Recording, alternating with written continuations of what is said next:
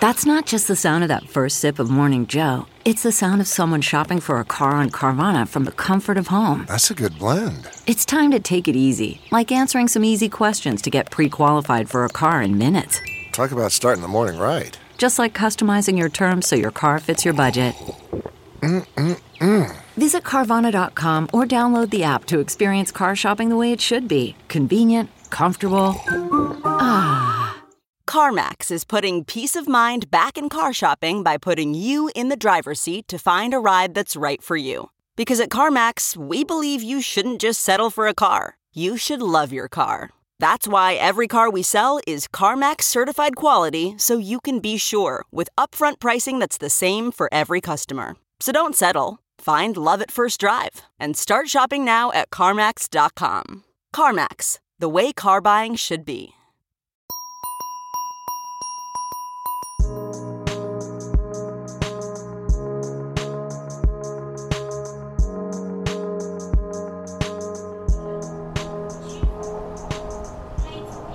This is me riding the subway back in May.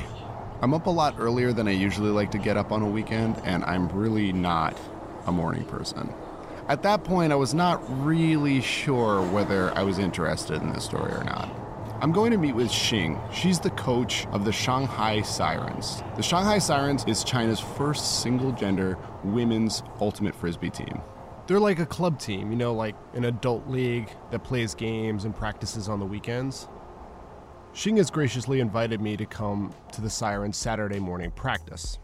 In two weeks, they will be competing in the Shanghai Open, which is Shanghai's big frisbee tournament. Uh, and I've come to learn and see how they've been preparing the team. When I arrived at the field, I saw Xing standing on the sidelines, observing her players and shouting commands. You're injured. Yeah, I'm, I'm very injured. Oh, so what I've been coaching for the season. Oh. My, my ligament, my ligament, I tore my ligament. So I'm gonna miss Shanghai Open. She's the team's coach. She's great at multitasking. She would answer my questions and, without missing a beat, shout her commands to the other 14 women dashing around the field.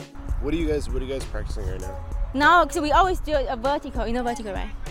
so we I always know do. about. So what we good at, we get very good at vertical. So like everyone, all the cutters like uh, do a vertical stack in the middle and then cut to the both side. But now we are learning horizontal.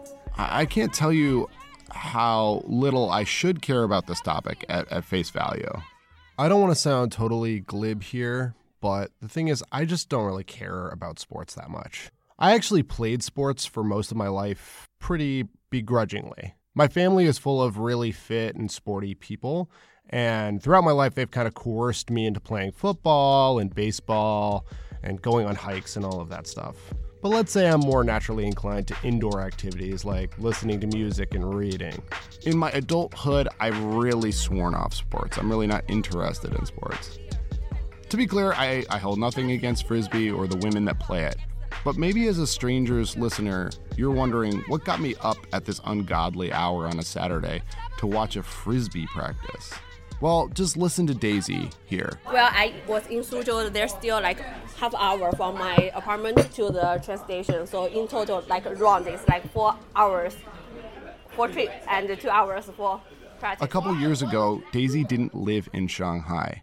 And in order to practice and play, she would commute for two and a half hours after work just so that she could come play recreational frisbee. For trip and two hours for practice. Why? Why did you do that? That's so crazy. That's why I became interested in this. Daisy and the other women of the Shanghai Sirens, China's first single gender women's frisbee team, need frisbee. They're obsessed with it. And it was that kind of fervor that caught my attention, that made me obsessed with the Sirens. The story of the Sirens and their 2020 season, the season that was never really supposed to happen, really hooked me in.